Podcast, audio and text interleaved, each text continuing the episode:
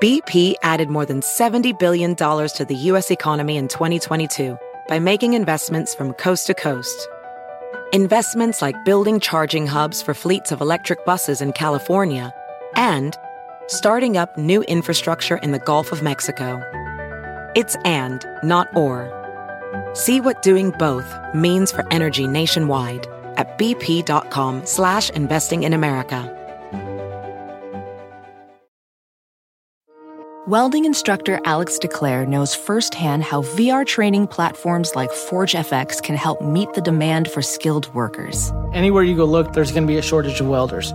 VR training can help welding students learn the skills they need to begin and advance in their career. The beauty of virtual reality is it simulates that exact muscle memory that they need. Explore more stories like Alex's at meta.com slash metaverse impact.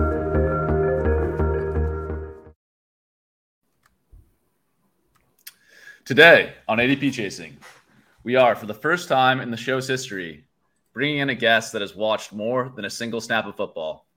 It is, of course, the preceptor of receptions, the king of fantasy at Yahoo Sports, Matt Harmon. We're going to help you identify edges in the best ball market at wide receiver in a year where prices are higher than ever. This is ADP Chasing. Let's go. Pat Fryer Helmo. this is why. This is why I'm hot. Anita Han- Hanjob. Fix your sight. Jamar. Alpha play chase. Are you kidding me? Kadarius Toney? You can't handle the heat. It looks like we're finally piss boys. You're right.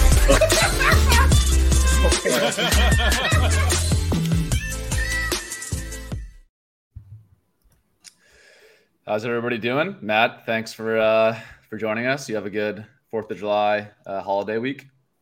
Oh yeah, man! I was off uh, for the first time, you know, uh, and forever. Took the full week off to uh, not think about both work, uh, oh, well, reception, perception, and Yahoo combined, and also uh, moving across the country. Didn't think about either of those things for a week, and now it's like smacking me in the face being back today. Uh, so uh, yeah, that's the post uh, post vacation anxiety slapping uh, me in the face all at once, but. I'm happy to not think about at least uh, the anxiety part here for the next uh, next hour or so uh, with you guys. So I appreciate you guys having me. Uh, way too kind of an introduction, and I'm excited to chop it up today. Awesome. Happy to yeah, have you. to have you on. Yeah, happy to have you. Very excited to to talk yeah. about Diontae Johnson and and Brandon Aiyuk. Oh, great. we've been Kadarius Toney. Well, we've been oh, and Kadarius. Yeah, we've been doing a lot of thinking about thinking uh, about about reception perception and uh, ESPN Open Score and like how to leverage these things to draft teams. So I, I I'm looking forward to a, a robust conversation. Yeah, should be yeah. awesome. Man. Yeah, before we get started, I think uh, just to give the listeners a heads up, we're basically going to be looking through just wide receiver ADP today, uh, a little little bit different from the normal show outline, and talking through uh, Matt's reception perception data and maybe trying to help find edges at, at ADP. Um, but before we go into that, Matt, if, if you want to just give like our listeners who maybe I'm sure most of our listeners are familiar with you, but just give people a quick overview of, of what you do at Reception Perception, sort of, you know, rough outline of your process, um, that kind of thing, just to help people kind of get grounded in what we're going to be talking about.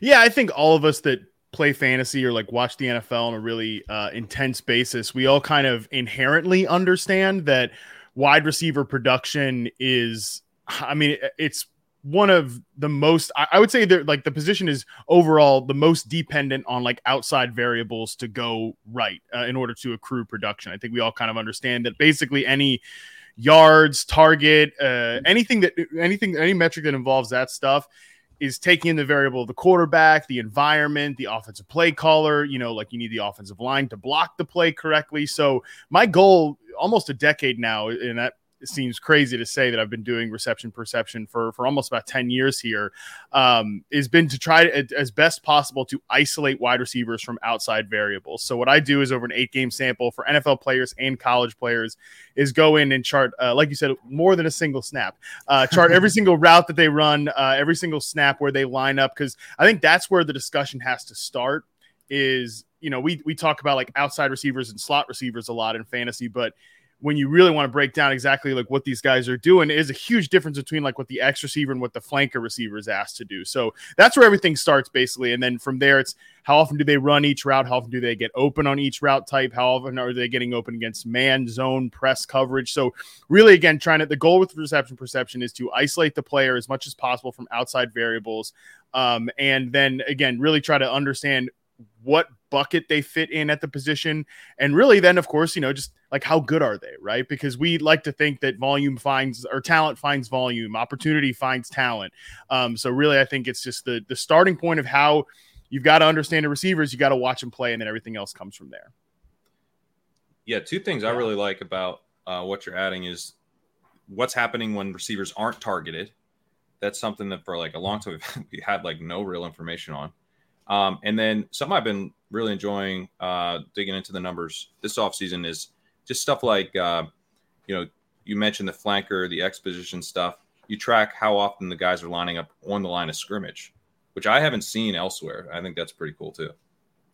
Yeah, that to me is funny. Like, there are statements I said about, you know, the overall, like, well, not the overall, but like the success rate versus man zone press coverage statements, even in reception perception, that I wouldn't have said like I wouldn't not say now, but like eight years ago, I was like, oh yeah, you know, because this guy's bad in man coverage, he's bad.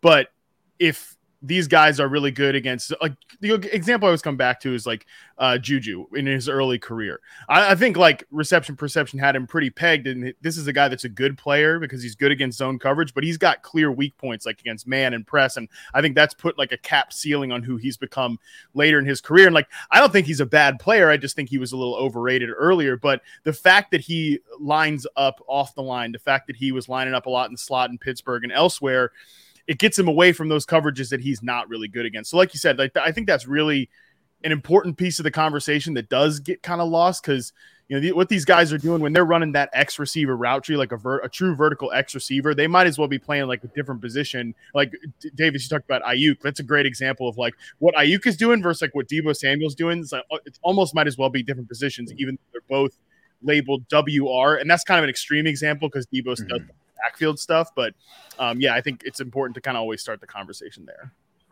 I think the Juju example is interesting too, right? Because there was so much talk, and it's always hard in fantasy to like separate the noise uh, from the signal, right? And there was so much talk that oh, Juju's just a product of Antonio Brown taking away coverage. He's just he's a slot guy. But at the time, if you're just looking at Juju's like raw stats, his yardage, his catches, and you don't look at where he's lining up in the field, you think you know he's on the path to be the dynasty wide receiver one, right? Like a lot of people had him yeah. ranked super high after that, right? So I think, like you said, understanding how a player win wins is really important, and understanding that Juju great at what he does, or at least back then was you know really elite at what he did as a slot um, uh, slot zone beater. But yeah, understanding that because when you try to project him into that full X wide receiver role, um, it takes a little bit of um, extra yeah skill to to get yeah. there. So I think that's really an interesting one. Matt, can you can you just kind of like give people a quick overview of how you see like the the two outside positions, the the the flanker and the X? Because I mean, I think like I don't really get it fully. Like I when I went to look, um, like I, I remember Michael Pittman really jumped out to me as like, oh, I guess he's not the X because he's like a big mm-hmm. wide receiver. I just like figured he was. Um, well, these are like, these Alex are designations these are it depends on the offense too. Like not mm-hmm. every offense is going to have a flanker because it's a designation from Dan Coryell's offense from the 1970s that like most of the modern passing game is built out of. But like for example, Cliff Kingsbury's playbook, they probably would not have had a flanker. They would have had an X and a Y and a slot, and no one would have been designated the flanker because the route concepts are mm-hmm. different. So it, it sort of depends on who's calling the plays and what yeah, verbiage they're using. 100%. Yeah. I mean, kind of verbiage is different across different offenses, but just from like a very basic high level standpoint like that X receiver is going to be like tethered at the line of scrimmage. He's not going to be moving around pre-snap. Like a good example is robert woods uh, with the uh, with the los angeles rams. Like he was always kind of their pre-snap motion guy because he was the off-ball flanker. And then like brandin cooks is that vert you typically want your X receiver to be somebody who's going to stress the defense out um, which is kind of why like Alec Pierce is the X receiver in in in Indianapolis. Just to come back to your Michael Pittman example, and they love to move Pittman around pre prior to the snap. You know, kind of get him on some quicker hitting routes. So you want your flanker like it's great if your flanker is uh, a big time man press beater too. Like that, that's awesome. But you definitely want your Z receiver, your flanker receiver to be um, good in the short to intermediate areas. And, and it's okay if he's more of a zone beater than a man beater. And then obviously, again, the the flanker position allows them to be moved around prior to the snap, and they don't necessarily have to. And it, it just depends, like Davis said, on different mm-hmm. offenses and who your players are. Obviously, we want coaches that are gonna coach to the personnel on the offense, but you know, the more like I, I, think the the Shanahan offense is a great one that they do typically have that when that offense is functioning at its best, they have like a Julio Jones and Andre Johnson, like that big prototypical X receiver. Aiyuk is kind of playing that role now. Um, so that's kind of just a, a little bit of a high level. Uh, the main thing is, are they on the line of scrimmage or are they not? That's kind of the biggest difference between X and, and, and flanker. And then you can kind of get it over around from there. Gotcha. So just a based on your data here, like Terry McLaurin, Mike Evans, DK Metcalf are kind of prototypical uh yes X receivers. Yeah, yeah. And and it's funny because we definitely do profile players based on size. Um, you know, I, I, everybody does it. Uh, I, I definitely think like, oh, you want that X receiver to be built like a Mike Evans, like that. But then, yeah, Terry McLaurin is not not like the smallest guy in the world, but he is definitely like a prototypical X receiver that's not moving around uh, prior to snap. And those guys definitely have the I would say, you know, this is subjectively, but I think based on the routes that they run, the coverages that they face, like again, they're going to run into more tight physical press man coverage. They're not going to have the the benefit of working the sideline, or they're going to be tighter to the sideline than these other players are. I think it's the hardest position of the three to play. So, you know, when you see a guy like a rookie like Drake London that comes in and, and runs out as that pure X receiver I, and, and plays it, in my opinion, extremely well, I think that like that's a really good signal all in of itself. Yeah, Got that's it. and and sense. I mean these are these discrepancies are like very useful i think in season. You know i think like like positional stuff because you want to know who replaces for injury and and stuff like that. But you know another key is people do miss on this with rookies. Uh, i think a pretty obvious example is like devonta smith assuming. Oh and, and Olave actually. Like just thinking like these guys are small fast like they can only you know the, the if you're if you're uh 5'10, 178 pounds is like, oh, you're a slot wide receiver. And mm-hmm. the the paradigm has just changed in, in the NFL now. Like that just doesn't have to be true anymore. I love that you brought up Devonta Smith because that was one of the most like interesting things to me going into last season because I was so, and this is how you know I have, you know, no life is like I was so fascinated as to where were these receivers in Philly going to line up, you know, like who was going to be the X receiver versus who was going to kind of be that that pre-snap motion guy flanker, you know, moving to the slot because like you mentioned, Davis, like we had multiple years of evidence that both as a, obviously a collegiate player when he won the Heisman, but as a rookie too, of Devonta Smith being excellent against press coverage, excellent against man coverage, and doing it from a true X position. But you know, AJ Brown in 2020 and 2020, well, really 2019 and 2020 was a, an awesome X receiver for uh, the Tennessee Titans. Like he had run out at that position, but then you saw him kind of in 21 accommodate Julio Jones, who's been one of the best X receivers, you know, of all time, and play as more of a flanker, play more in the slot that year. And I was interested to see like was the Eagles going to kind of put AJ Brown in that spot? Were they going to like move Devon Smith around? But then what you saw them do last year was, yeah, Smith basically runs out as the X receiver and is incredible in that role too, by the way, which I think is a real credit to him. But then uh, mm-hmm. also then it gives them sort of matchup flexibility with AJ Brown to move him around the field. That that's nuts to me that Devonta like just from my very rudimentary understanding of like like I when I think Chris Olave, I'm like flanker. When I think AJ Brown, mm-hmm. I'm like X. I'm like, okay, yeah. obviously AJ Brown's the X. I don't even need to check. Like, what? Devonta Smith's the X? That doesn't jive with kind of my the basic understanding. Because I think, and I mean, Matt, you can speak better uh, to this than me, but like the the things that it takes to be a successful X receiver aren't just size. And I think so many times we think of just like, oh, big guy, he can beat press coverage, but like the nuanced, um, the, yeah, the nuanced aspects of like you know getting off the line of scrimmage, like beating that initial press coverage, sort of whatever sidestepping, uh, all that stuff. Like Devonta Smith is so technical and good at the very nuanced things, even though he's like you know all of our sizes basically, um, which is which is truly incredible. So um, how how different are these positions in terms of because like one thing that strikes me about this is like, can I use this to predict snaps? Like you know the Giants wide receivers are one where I was like, oh Isaiah Hodgins lining up on the line of scrimmage a lot. You know maybe that gives him an advantage as we try to figure out where all these guys are going to go. Maybe he actually has more of a lead for the X snaps, and it's not all just there's three wide receiver spots or there's two outside wide receiver spots. Who's going to play outside? Like, how different are these responsibilities and, and duties? Is it to the point where we can say, like, look, I mean, this guy's shown the ability to line up on the line of scrimmage, play X, that gives him uh, an advantage over the other guys?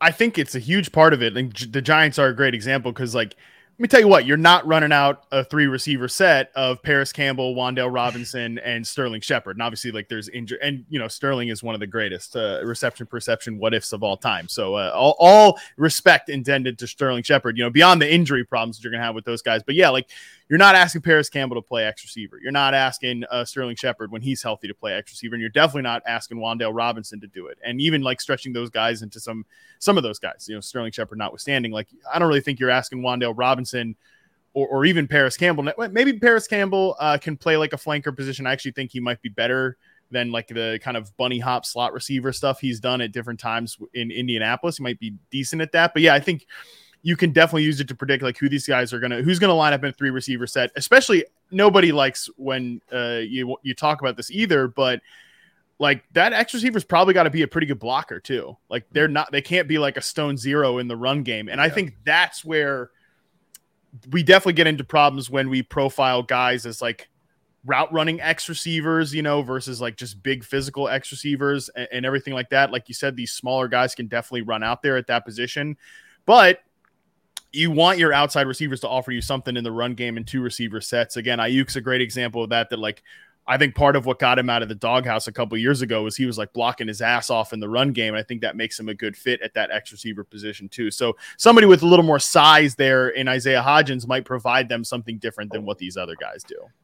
Oh, we normally spend about 30 minutes per show talking about Isaiah Hodgins, so I'm glad I'm glad you're yeah. that, that uh, we still have 25, 25 more. Don't worry, we'll get to it. Um, Sorry, I have another. This is a bit. Okay, yeah, yeah.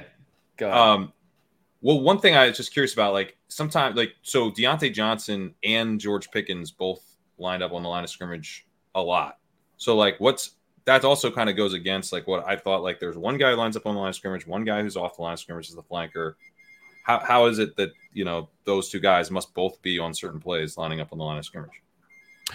At some points, you uh you do get a play call. I mean, Matt Canada does Matt Canada does some weird offenses stuff. It's not really one of my favorite offenses in the entire NFL for sure. But you also those guys can at different times. You know, one guy can be the X receiver on the play, and then the other guy can be the X receiver on a different play. I think they actually have a pretty interesting combo there, and that George Pickens is sort of that like prototypical throwback X receiver, a guy that's um not necessarily, I would say, a great separator, but he is combative at the catch point. He does kind of profiles more of that player. It, I wouldn't say he's I, wouldn't say he's like gonna, you know, he can be kind of along. I this is a guy I talk about on like every one of my shows, is like the DeVante Parker axis of X receiver. Never a great separator, but really good in contested situations. I think he kind of fits into that bucket.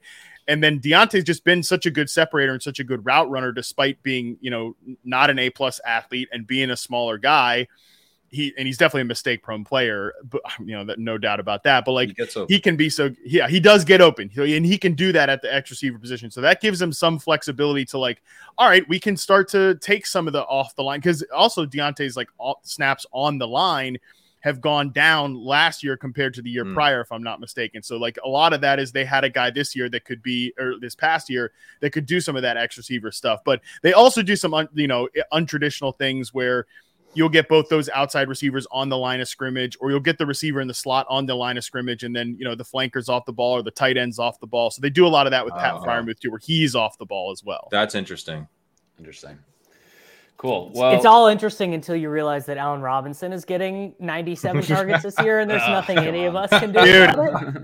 I, I, I could. There's if I re, if you get enough beers in me, I could like fall ass backwards into like uh, Allen Robinson gets more targets than George Pickens. Uh, you know, like like take this I, year. don't- I think I think that Be I think that's if you gave me if you gave me like three to one odds on that, I think I might take it because I mean, to be there honest, were is- the yeah, were their target rates that? I mean, three to one odds last year. They they probably were closer than we want to admit, even last year when Robinson was awful because Pickens was pretty low. Um, but anyways, let's um while we have Matt, I wanna I wanna get into some of this ADP uh, debates for the top players. I want to quickly like orient people to what the numbers we're going to be showing um, are here. So these these are the charts that you're probably familiar with um, with Matt stuff, uh, success rate, success by route, and, success, and route percentage for different players. Um, this week, I dug into creating this metric, uh, which is called success rate over expected, and I just want to quickly walk people through what that means so they understand it because we're going to be talking about it on the charts. Um, it's essentially a way, and I know Matt, uh, you've actually written about this. Condensing, you know, all of your work into a single metric is not the goal of reception perception, and it's way more nuanced than that. But um, just for the purposes of putting some But stuff, we on did it anyway. We did it. Yeah, we did it. Anyway. So- hey, part, part, part of put, part of putting out like data is that you know once it's out there, you kind of got to let it go in terms of like what people do with it. So yeah, um, and hey, hey, this is this is a lot better, Sam. What you've done is a lot better than uh, taking like screenshotting one of the charts and being like, you know, here's some take that I would probably never have, but Yeah. insert person on Twitter definitely has, and I'm like, all right, well, can't wait for this to come back to me in some way. But that's, yeah, so I do want to say this is uh this is um kind of my metric, and Matt is not like fully rubber stamping or endorsing it, but I'll explain how it works and then we can talk through it. So um, for Chris Olave, for example, um, you see a success rate by route and his route percentage.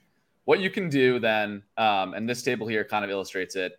We have NFL average success rates across all of these routes. So, say for example, look at the corner route. The NFL average success rate is 62% on those routes. Chris Olave last year had a 94% success rate on the corner, which is extremely good. So in that next row, success rate over expected, you see that on a corner rate, he had sort of a plus 31% success rate over expected on that route. Then, like, if you do that across all of the routes that a player runs and then weight it by the percentage um, of the different routes they're running, you get to an overall success rate over expected by route. So essentially what this does is like if a player has a really high success rate, but they're running a ton of easy routes, say like just a bunch of screens, you know, slants, curls, this metric will actually harm them a little bit. But if they have a low success rate and they're running a ton of, you know, tricky routes, nines, uh, posts, corners, etc., this metric will actually actually make them look a little bit better. So that's essentially what this is doing. I also did this um, by that was by route, and I also did this by coverage. So a very similar idea, but we can look at um, players' routes and success rate versus man double teams, man single teams, and zone. And basically, I'm not going to walk through it, but it's very similar math there. You can get to a success rate over expected by coverage. Um, so you have those two numbers, and what I did is just average them. I said there's probably some signal in that success rate over expected by route. There's probably some signal in the success rate over expected by coverage. I average them together. Um, and that's essentially the number that's going to be showing up on these charts. Um, so I, before we get into it, Matt, I'm curious, like, does this, I realize it doesn't cover everything. You do a ton more than this. Like you, you track contested catch, you track YAC. There's like way more to your analysis than just this, but I'm curious if you like your reaction to, to this metric, if you think it generally makes sense or, um, yeah, just, just any thoughts you have. Well, I think that it makes so much inherent sense, and you know, this is something I talk about a lot too. Is that these guys who are running more vertical route trees, like you're, and th- there is a, a, necessarily like a lower expected success rate when you're running a lot of nines, posts, and corners. You know, we talked about Pickens earlier. He's a guy who does a lot of that, and he de- like he does have some lower success rates, especially against zone coverage. Some of that might not necessarily be his fault, uh, or would maybe be different if his route tree was mixed up a little bit. Christian Watson uh, is another example from last year.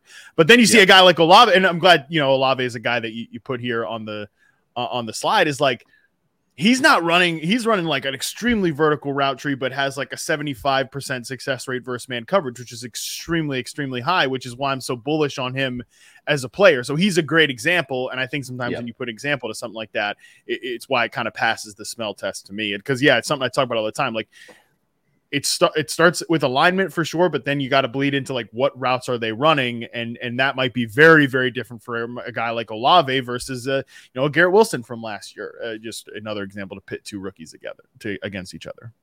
Yeah, that that makes sense. Um, yeah, so and I think just like a, a way that I've thought about this, if you're if you got lost in all the math there, totally fine. I get it. Um, it's it's a lot of numbers. It's confusing. I'd say like generally success rate over expected in theory.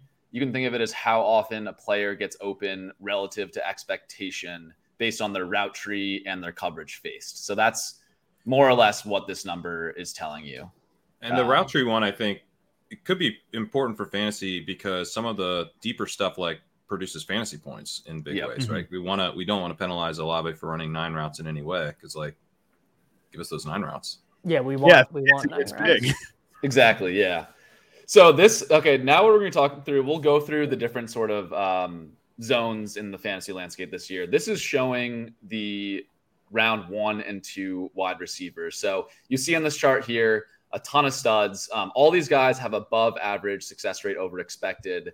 The the baseline for players in rounds one and two is around a five to six percent success rate over expected. So these colors here highlighting the players that are you know doing a little bit worse or much better to that relative to where they're going in the draft. So, you know, I think this is interesting. Like, I- think we should be a little bit pickier this year um, in terms of the wide receivers we're drafting very early, just because their prices are so much higher. So, again, we're not saying like, you know, this metric isn't even saying Amon Ra, Jaylen Waddle, or Tee Higgins are bad players. It's just saying like, compared to everyone else in this range, they're not quite um, hitting on the, the level of you know the AJ Brown, Diggs, Davante Adams. So I wanted to start with with Amon Ra. I think some of the stud guys on the left hand side here, like what's the point of talking about Stefon Diggs or Tyreek Hill? We all, we all know those guys are just absolute studs. So let's let's dive into Amon Ra. Uh, he shows up here with just a one percent success rate over expected. Again, that's that's still good. Um, I think part of the reason why he doesn't flash as much as other guys here is one, he struggles on sort of some of the harder routes in your data, Matt, on, on the post and the nine. He has sort of a higher percentage of so called easier routes, flats, slants, and screens. He also faced zone coverage um, a bit more than, than players uh, in this range did. So that's why he shows up there. Yeah, just curious your thoughts on Amon Ra sort of at the you know back half of the first round, early second round.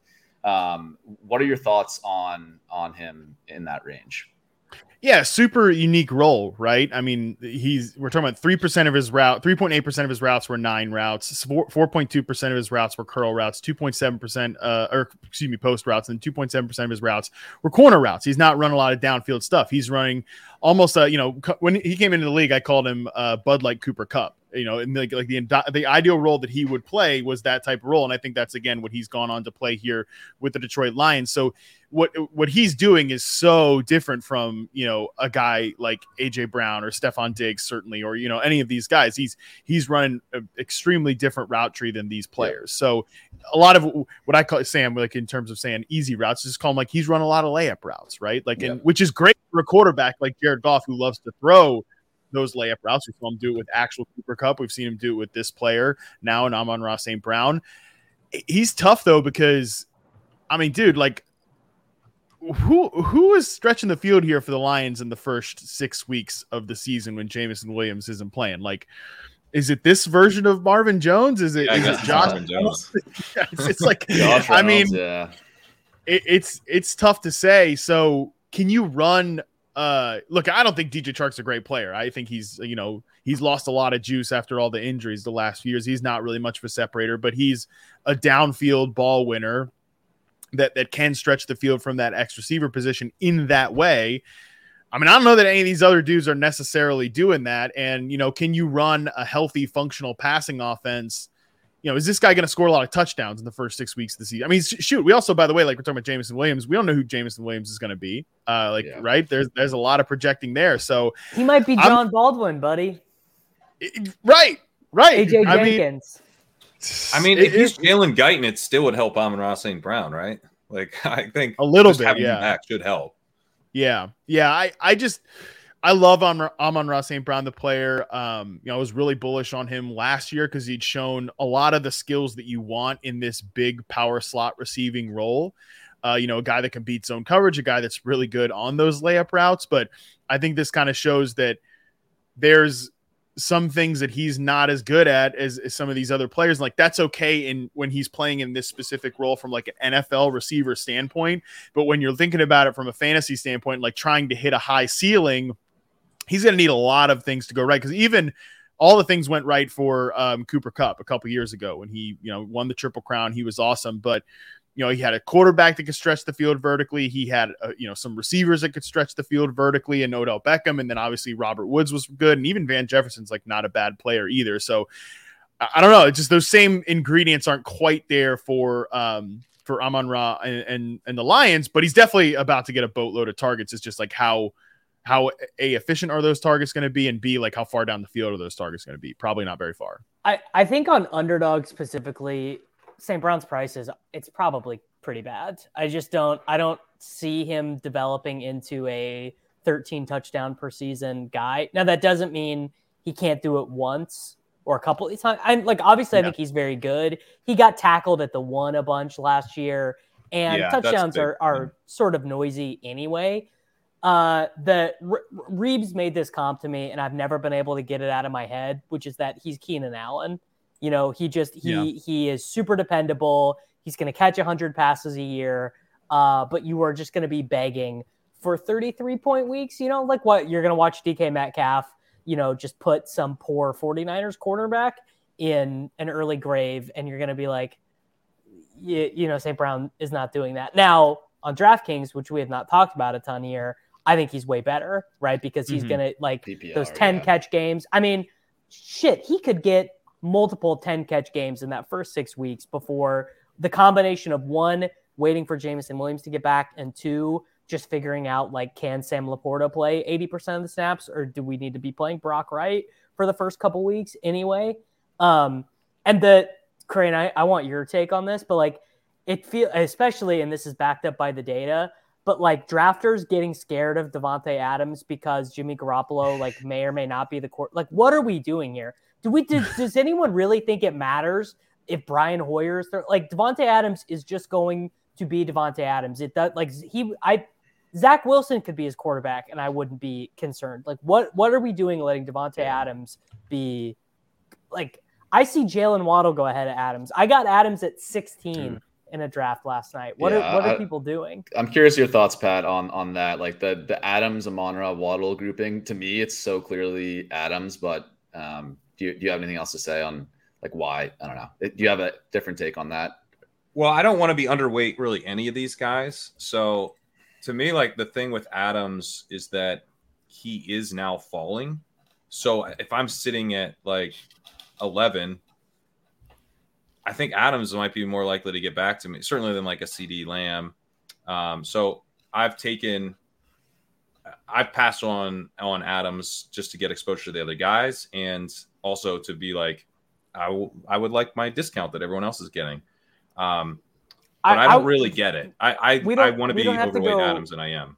we don't have to go really deep into this, but I have just been wanting to make this point, which is that we, we draft teams like not exposures.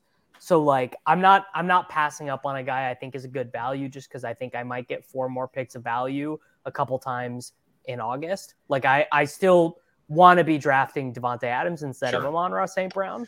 But I also don't want to be under. I, I guess my thing with Amon St. Brown is like he his, his chart's really interesting. His reception perception chart because he he kind of it's like he is the, who he thought he was. Is like my takeaway from it. Like he does the things he does really well. He sucks at the things he doesn't do well. But like he's with Jared Goff. Like there's no Yeah. that's not a problem. Like who cares? Like if he does he does the thing that you would want Jared Goff's primary receiver to do really well, and he does it exceptionally. So my goal with that group is to be as close to even on the non Davante guys as I can, and then overweight Davante Adams because I think he's he seems like a pretty big value when he's in the second round. Yeah. Let's let's jump over to to Waddle. He's the other guy we've alluded to here. He also shows up. Um, again, two percent success rate over expectation is still good. I, I can't overstate that, but again, not as good as other guys in this chart. I think that again is primarily driven. He's definitely a different archetype than Amon Ra, but um, he still did have a high percentage of his routes being flats, slants, and screens. This again, this is also 2020 to 2022. So maybe part of that is baking in his um, routes from 2021, actually, which were a lot more in the short area than they were last year, I believe. Um, his, his success rate versus man kind of plateaued from year one to year two. We didn't see a huge jump there. Um, and he also, this is kind of a, a, minor note, but he faced a low rate of double teams relative to a lot of these other wide receivers. Um, and that actually is baked into this number a little bit. I'm guessing that's because obviously Tyreek Hill is on his team, so Waddle is not facing the same you know press double coverage uh, that some of these other wide receivers are facing. So I think that's all baked into his number here. But Matt, I'm curious uh, your thoughts on on Waddle. Do you think he has the potential to to jump up uh, into sort of the next tier of guys, um, or do you think this assessment that the chart shows of him being uh, overvalued is is accurate? Yeah, he's a tricky one, and I'm glad you brought up the difference between uh, year one and year two. Because like, if you watch Jaylen Waddle in college and then you watched him his rookie year, um, you'd be like, well, that's not like that, like his rookie year is not what he's really supposed to be doing. You know, that's really yeah. not like. I mean, you you definitely want him on some of these underneath and layup routes. Like he's really good after the catch. Obviously, he's got it really. You know, he's got a ton of speed. But yeah, in his rookie year, twenty four point four percent of his routes were slants. Fourteen point four percent of his routes were flat routes. You know, and then five point two percent of his routes were screens. All three of those numbers came down um, especially the flat route came down by almost like 50%, uh, you know, which is great because he was certainly his best stuff as a year two player was like running dig routes, was running post routes, was running out routes and like beating zone coverage. And he's really good, I think, in that area. He's, he's not like some of his stuff against press coverage is not it's not bad, but it's not up to the the level of some of these other players like an Olave or a DeVonta Smith or even especially like a, a Davante Adams for sure. So I think there are some some holes in his game, uh, but still a really good player. And I mean, I, I think a great player. And you know, is he ever is he like a one B or is he a true really good high end number two? I think that's kind of the from a like talent perspective, that's sort of where I'm I'm kind of juggling him a little bit. But it is worth noting too, and I think this is kind of be a good and a bad thing that the Dolphins last year used Tyreek Hill His his numbers aren't up on the site yet from last year, but they will be by next week. Uh, he's a guy they used him more off the line than they did Jaylen Waddle. They had Jaylen Waddle run like more of the X receiver route tree as much mm. as you can have like a true X receiver in that offense. Um, he was more on the line, not doing as much pre-snap motion stuff. So, like again, that could be a good and a bad thing. It's a good credit to Waddle and what he did last year, but like they're the more like created touches stuff was definitely Tyreek Hill than it was Jaylen Waddle last year. Yeah, and that shows up in the targets data for sure. I think Tyreek had like 50 more targets than than Waddle or something like that. Pat, curious, you, you mentioned you, you wanted to be at uh, the field with Waddle, so yeah, curious, just like in your your bull case um, for him. Uh, what what makes you really excited about him in the the second round? Well, it's interesting that you know you talk about the route changing, you know his the the mix of routes that he's running changing because that definitely like you know worked its way up into aDOT, which I, is a number that I look at a lot, and you know people will be pretty familiar with. His aDOT jumped from 7.0 as a rookie to 12.7 last year, and to me, like that's huge. That's like two completely different types of receivers. Like yeah. that's a, an underneath, like a limited underneath, you know, probably primarily a slot guy. Ran 60% of his uh, snaps in the slot, according to PFF, as a rookie. Dropped down to 26% last year out of the slot, uh, mostly out wide last year, and his A dot jumps to 12.7.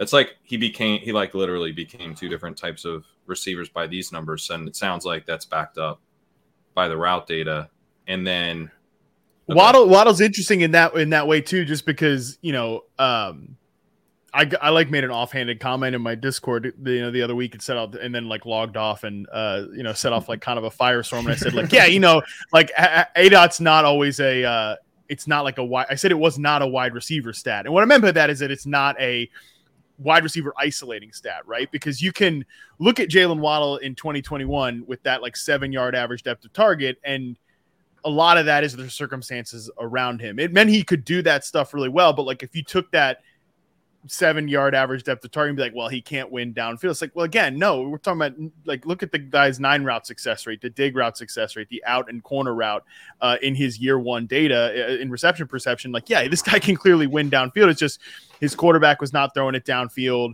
and um, obviously, you know, that offense was really weird with all the RPO, like quick hitting stuff anyway. So yeah, it's like sometimes, and this is not always the case. A lot of times, like a guy's A dot is what it is, and like it is very descriptive of the player. But I think this is a very good example where that's not always the case. It's a role stat, I think. You know, Yeah. it's like he's he was being used in that underneath role. He did it pretty well. But new coaching staff, and I love that, you know, we can go see like, okay, he's being used in this role, this underneath role. But what what was his success rate on the deep stuff? Oh, it's good. Okay. Yeah. he gets used in a slightly different role now, which is exactly what happened. Um, I mean, he jumped. the The thing with me with Waddle is that the Tyreek, his efficiency and like just in terms of target earning and target per route run, all that stuff, like off the charts. And then you just go to Waddle. So like to compare him to Tyreek, he's going to look like, oh my god, is a clear secondary option. Stuff. As a second year player, he was unbelievably good.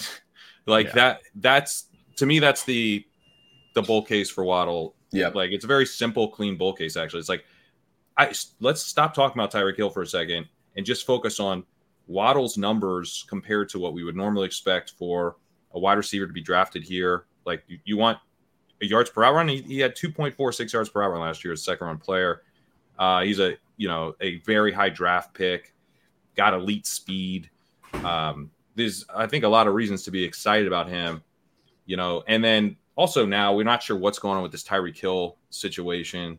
Um, so there's like a, that's just like another reason for me to be like, God, if I if I'm underweight this explosive second year player or third year player now, um, and he has a big season, that's really going to hurt. If he has a big season, and he, he's like the the clear top option on the Dolphins for six of those games or whatever, um, probably not that high of a chance, but it's another reason that I really don't want to be underweight him.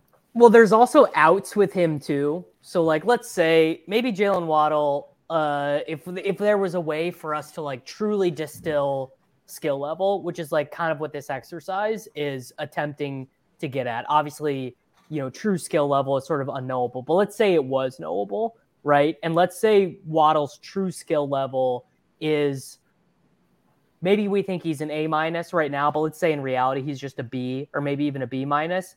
For fantasy specifically, I'm not even sure how much that matters because their other options in terms of distributing the ball are Chosen Anderson, Yeah. Durham Smythe, Erik Ezukanma, um, you know, just like Braxton Berrios, like compl- like anonymous players who are not going to earn targets. like, so I, I'm I'm with you. I mean, obviously, the other nice thing about taking Waddle is that like you kind of know what you're doing with your team. You're like, okay, it's like okay, all right, I am taking Yeah, Tua in round nine. I'm taking Bateman or Flowers in round eight. Like you, you have like it's just He it's lines like up really well with. Lamar. If you want to try to do Yeah, a Lamar exactly, thing, sure, yeah. exactly. He he yeah. he build, he builds really nice teams for sure. Yeah. Yes. Matt, we're referring to uh, week week 17 correlation. I don't know if you're as, as sick in the weeds as we are with the best. Why are you talking about Lamar? yeah. I'm no, Well, I'm Matt- fr- I, I'm familiar. Okay, Harmon, okay, Harmon, gotcha. Harmon, uh, Harmon took a vacation and like saw his family. So like, uh, you know, I mean, I think, I think, I think maybe he's not thinking about Nelson Agholor leading the Baltimore Ravens this season and how that correlates with Jaylen Waddle. I'm not I'm not thinking about it, but I understand why you guys are talking about it. If that, Yeah. if, that if that makes it clear. Yeah, no, the whole time Pat you were talking, I was like, yeah, who's their third receiver, right? Like, uh, Yeah, yeah. that offense was great last year, and that like, hey, what we're gonna do is we're gonna throw the ball to our good players, and we have three really, really, really good players. And there is a scenario, you know, if this Tyreek thing goes south, uh, like they could have one excellent player, maybe not an elite player, but like an excellent player in Jaylen Waddle, and then yeah, like chosen the artist formerly known as Robbie, you know, with a Y and E I E at one point, you know, uh, like we're not You know, looking at a very uh, so so there. weirdly enough on underdog he's he's chosen anderson on draftkings he's robbie chosen So I don't. Yeah. Which which, Yeah, which, I don't which know one what is that's- it? That screwed up my DraftKings rankings for that. We like added them to the DraftKings rankings and they broke. so he's Robbie Chosen. He's the guy that we're I'm like merging data sets from like Matt's data from like all these different sources, and he has a different. He's like Robbie Anderson with a Y in some data, like Robbie Anderson Yeah. with an I. He's like different different name on every source. I'm like, please guys, let's, let's pick a name for this guy. I was about to say Um, he's like yeah he's like a data scraping nightmare. There was Yeah. a you know when I when I merged like my old reception perception data when I was you know with the fantasy footballers and doing their draft kit stuff and then like merging it with the site. There was for whatever reason in in that old data set DK Metcalf was like D dot K dot Mm. Metcalf and then I had just spot written him on. in as DK Metcalf because I think that's how it's pretty like 95% sure that's how it was supposed to be and I got so I got like one insane uh, email or like comment or something about how like how can I even trust you with like reliable data if you don't even know like what the guy you know it's like, oh geez yeah so I feel you on the on the Robbie chosen Anderson thing Yeah. Oh, man.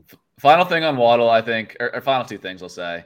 I think the the risk with Waddle, I think, is not like the skill level risk. I think you guys have outlined that well. I think the risk is just Miami's systemic risk. Like you you look at the second half splits with Miami, and they really did fall off a cliff. That could have been to injury related. That could have been you know defenses playing these guys differently related. I don't know, but I think there is some systemic risk with Miami. There's something like- to that. Like Yeah. the- they started defending the middle of the field a lot more. There was a lot Yeah. of film takes on that I saw. Exactly. And the second thing I'll say, um, we talked about Chosen Anderson, all these guys. Braxton Berrios did get three and a half million guaranteed. So I, I think he's going to be the third guy here. Don't, don't I know it? He's an extremely good round twenty pick. He- yeah. Yeah. Um, but anyways, let's let's move to Devonta Smith. We've alluded to Chris Olave. I think kind of outlined uh, the case here. He shows up really well here, but let's let's move on to Smith. He's a guy shows up here with six percent uh, success rate over expected, which you know among this grouping in the back half of the second round is really strong. Uh, Matt, curious. We talked about a little bit with Smith versus versus AJ Brown, but I think um, the the sort of hot debate in the fantasy community now is like, can Devonta Smith like even surpass AJ Brown or at least like equal equal his production from a fantasy standpoint? Um, do you think like would you put Can them we also- on the same? Yeah, Can we ahead. frame this too as is Devonta Smith versus Tee Higgins a little bit? Um, because they're going Sure. right next to each other in ADP, and I think in some ways it's a similar, you know, kind of overall situation in terms of you know one A one B type wide receiver stuff. Yeah, yeah yeah, that's I, th- I think that is a really good way to frame it because like if you just asked me the question like who's the best you know number two one B receiver like in in this bucket right here of Jaylen Waddle, Devonta Smith, and Tee Higgins, I think Smith is the best player of the three like from just a pure individual standpoint. Um, uh, is he better than AJ Brown or is that like possible? I mean, AJ Brown's just so good. Like we're talking about a guy who's been number like he's been in the top three or top five in success rate versus man and press coverage for three straight years now. Like among the ve- very best receivers in the league at beating man and press coverage, and he had his highest success rate versus zone coverage last season, last season of his entire career. And like, yeah, he's just been one of the best receivers in the NFL for for basically since he got into the league. So it's tough to say whether Smith could be better than AJ Brown, but I think if you're just looking at it versus Tee Higgins or versus Jaylen Waddle from a pure individual player perspective, I think he's the best of those three guys. And what he does really well is route running, it is nuance, and he does it from a vertical perspective, which is why he po- pops up here uh, in the success rate over expected because he's running, you know, 20.4% of his routes are nine routes. He's running above average rate of corner routes. He's within the NFL average in terms of post routes. He's not running a lot of slants and flats and stuff like that. He is definitely winning big boy down uh, field NFL routes. He's running against press coverage, 87th percentile success rate versus press coverage in his second season. Just a really good player. And again, I think he's better from an individual standpoint than these other guys. And that's no disrespect to them. They're really good players too. I just happen to think he's a little bit better. that's Do you see like the because one like when we're taking a guy like Smith, there's a, that upside of Kenny maybe force a little bit more of a, you know, can he become the one A over AJ Brown? Even but even if he doesn't, like, can he just kind of keep that like? I mean, he did lead the team in targets, I believe. Um, so can he kind of maintain that? But then there's also the the important thing of is this guy just so good in you know uh, in combination with the other wide receiver who's so good can they just kind of gather all the targets and so like if you look at smith versus higgins you see a big difference there in terms of like how their talent will kind of protect their situation and create upside for them, or are they, you know, both good enough to where it's kind of the way people generally perceive it? I think that yeah, there's probably there's probably a chance that he could be better than AJ Brown, but it's probably like a five percent chance. Like just better as a pure individual. But but like by the way, we're talking about five percent that he's better than one of the guys I just said has been the bet one of the best receivers in the NFL, like a top five receiver since he basically got into the league, right? So it might be a small percentage chance, but the fact that the chance exists is just something. Yeah. It, it, yeah, it's a high bar to clear. But the important thing is kind of what you were saying too about we just had this conversation about the Dolphins, like who's the Eagles' third receiver? Obviously, they have Dallas Goedert, uh, you know, which is a pretty pretty big difference than what the Dolphins are doing. But after that, like, I love I love these uh, you know Quez, concentrated baby. offenses. Yeah, I mean, yeah, Quez Watkins, he's he's he's there, he's a guy. Uh, but I mean, you know, if you're you're going out there, you're throwing the ball to AJ Brown, you're throwing it to Devonta Smith, you're throwing it to Dallas Goedert for the most part. Um, so yeah, I think that I think it's going to be a concentrated offense. I think he's going to be a huge part of it. Again, the I'm I'm only saying he has such a small percent chance to be better than AJ Brown from a player perspective, just because that's how high I view AJ Brown. And he's probably never going to be better than AJ Brown at like yards after the like. There's some stuff that's not no, captured yeah. in the success rate stuff, like the YAC ability. I, I think Devonta's actually a little underrated for his YAC. Like he's not as he's not Tyler Lockett falling down after every catch, but he's he's not going to be AJ Brown just stiff arming dudes into the turf and taking it to the house, right? Let me let me ask this: Who do you think of these three guys, Waddle, Higgins, Smith? Who do you think has the most contingent value? If the other guy were to miss, if all three of the top options in their offenses miss, miss the entire season, begin an entire yeah. season out of all three of these guys, who do you think has the most upside? It's a great question because I think all of these guys are capable of being number one receivers. Like I think Tee Higgins could be a number one on a team. I think Jaylen Waddle could be a number one on a team. Um, I think Devonta Smith could definitely be a number one on a team. I think the best. That's where I think it's hard because I think the best situation for all of these guys is probably like if if there's no Ja'Marr Chase and like Tee Higgins steps into that role, but.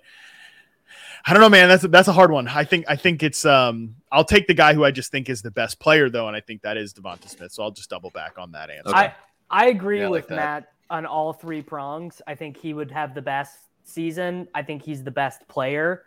And I, I think he would have the most to gain because I also think his coaching staff is the best and would figure out how yeah, to optimize true. losing a guy like AJ Brown. Like I think like Olave, I mean also one like for uh Olave and speaking about these guys, like Michael Thomas is going to be done playing after like six quarters. So like I'm like basically counting Olave like that is just going to happen for him anyway. Waddle's the other guy. No. Oh, I was thinking. I don't. It's just in my mind. In my mind, Devonta and Olave are forever mingled. Um, the same yeah. person. Yeah. Well, I but yeah. like uh, I feel like Waddle would actually probably be worse without Tyreek. That's what I was gonna. I was gonna make the argument for like the, the offense looks so broken, so bad. 2021 without Tyreek, and like who is playing on? Is it Chosen Anderson on the outside? Like, man, I think that gets tough for Waddle if Tyreek's not there. Obviously, the volume ceiling could be crazy, right? But like, is that offense functional? Um, it's I it's think the, chosen. It's chosen Berrios, Durham Smythe. Yeah, I think like whereas Philadelphia, I think the offense can still be functional without AJ Brown just because Jalen Hurts is so damn good. You know, they got talented running backs. They got Dallas Goedert.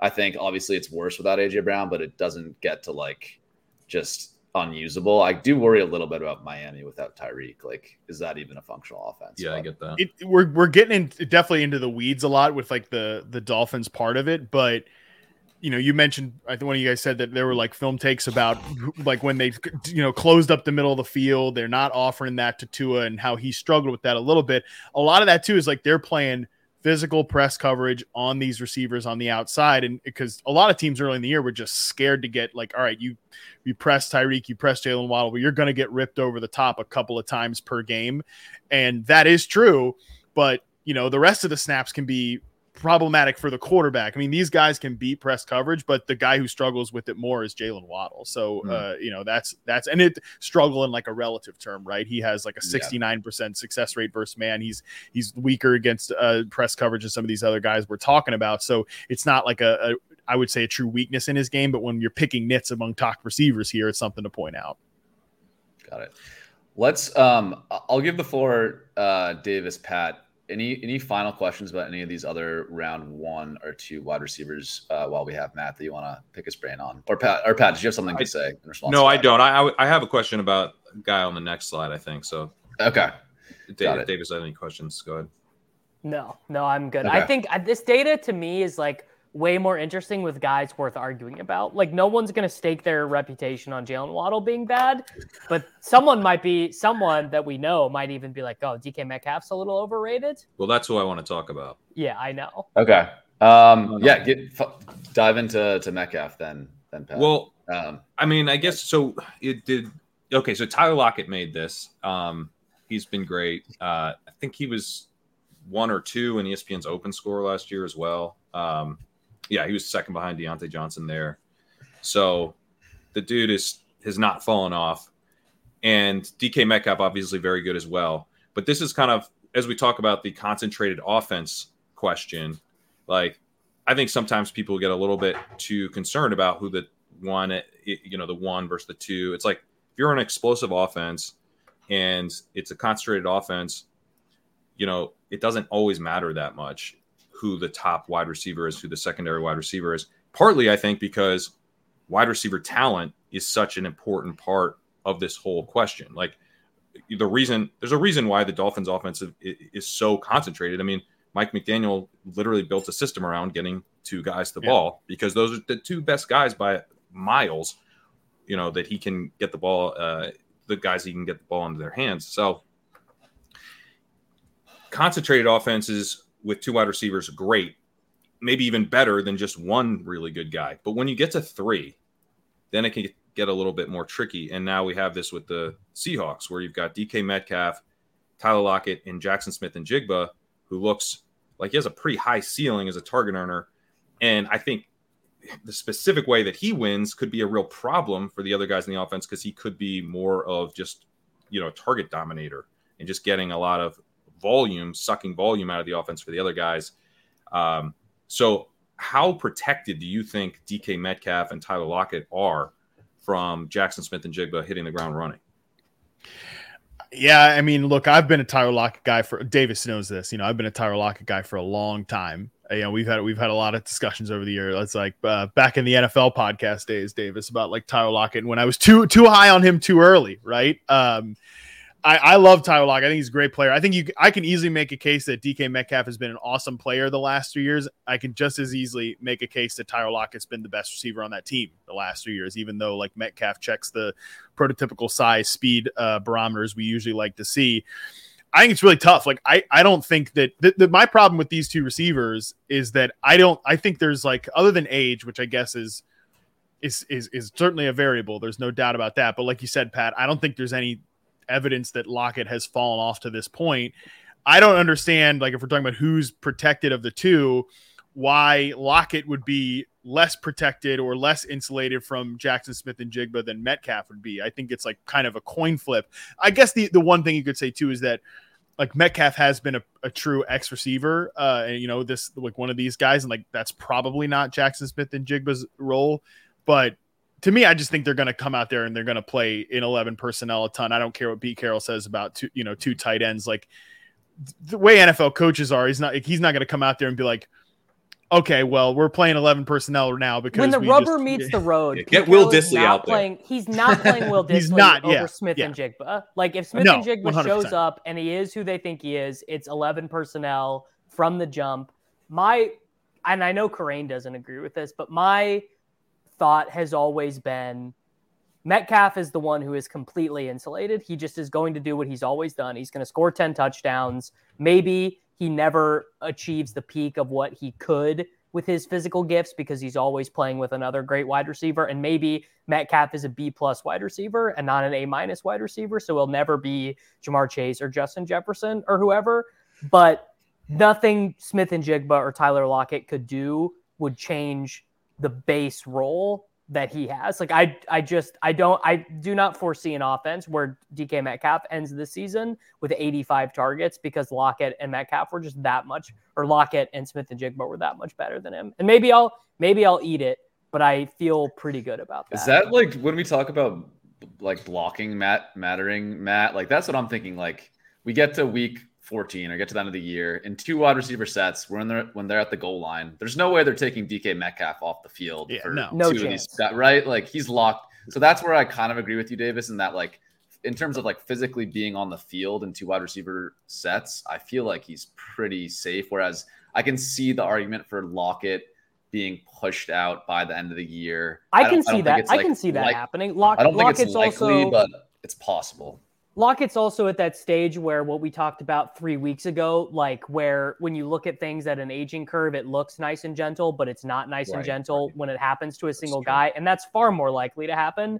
So, uh, like, ob- obviously, Metcalf is still on the ascendancy of that. Like, if you told me this was Lockett's, like, you know, Larry Fitzgerald season where he was 100 receptions, 1,000 yards, and then had 600 receptions, and we never thought about him again, that could that could be. I mean, Tyler Lockett's also very susceptible to like if he did get hurt.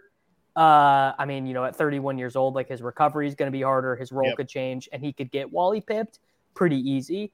Um, like I just I I don't. I don't think any. There's no debate about who DK Metcalf is, right? Like it's just, a, it honestly, his fantasy season will be decided by if he scores eight touchdowns, it's going to be a bad season. If he scores 14, it's going to be a really good one, and that feels like it's just, that's just it. But Matt, can I get a little more of your thoughts on on just how good Metcalf is? Like, do you agree that he's kind of like a B plus wide receiver? Yeah, pro- probably. Uh, just because I think he's, you know, you look at his success rates from last year, which wasn't wasn't one of his best years, but was still a really quality season. Like we're talking 80th percentile against man, 77th percentile against press, and 32nd against zone, which is pretty typical of these like non-elite X receivers that we've talked about. Uh, you know, Mike Evans, I think it fits into that group. Evans is great. Like he might be like a Hall of Fame player, but I, I mean, I don't know. That's actually an interesting debate if he's like a Hall of Fame player because I don't think he's ever necessarily been like a top five player at the position. he's got to be if he if he keeps just hitting because he's such a compiler. Yeah, right. Do it yeah. two more years and he's in. Yeah, A And I thousand love- yards, a thousand yards at uh, at his age with Baker Mayfield. Kyle he should Trask, get in for that. Yeah, and- he should and get in for Carson that alone. It's gonna. It's yeah. No, no doubt about it. Yeah. Uh, that would yeah, be his I- finest accomplishment. But I think that that's kind of where I'd view him if I'm like ranking NFL receivers. I think he's like a B. I think both him and Tyler Lockett are probably A to B plus type receivers as opposed to like A plus type receivers. Just and and and I, think that's saying a lot. I think I think he's, they're they're really really good players. But yeah, that's probably where I'd I'd view them.